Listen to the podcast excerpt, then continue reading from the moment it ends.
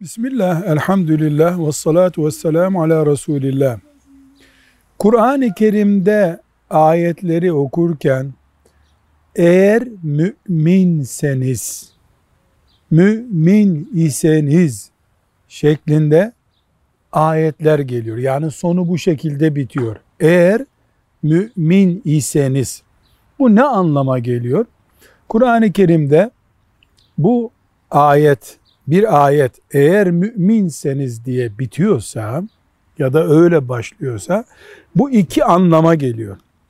Birincisi ayetin konusu kalp amelleriyle ilgili ise Allah'a güvenmek, ahirete iman etmek ve benzeri kalple ilgili bir konuysa imanın batını bölümüyle ilgili ise imanınız gider dikkat edin anlamına geliyor. Diğer amellerle ilgili ise bunun vebaline girersiniz. İman böyle olur şeklinde yani yapmazsanız vebale girersiniz. Müminseniz bunu yapmak zorundasınız anlamına gelir. Velhamdülillahi Rabbil Alemin.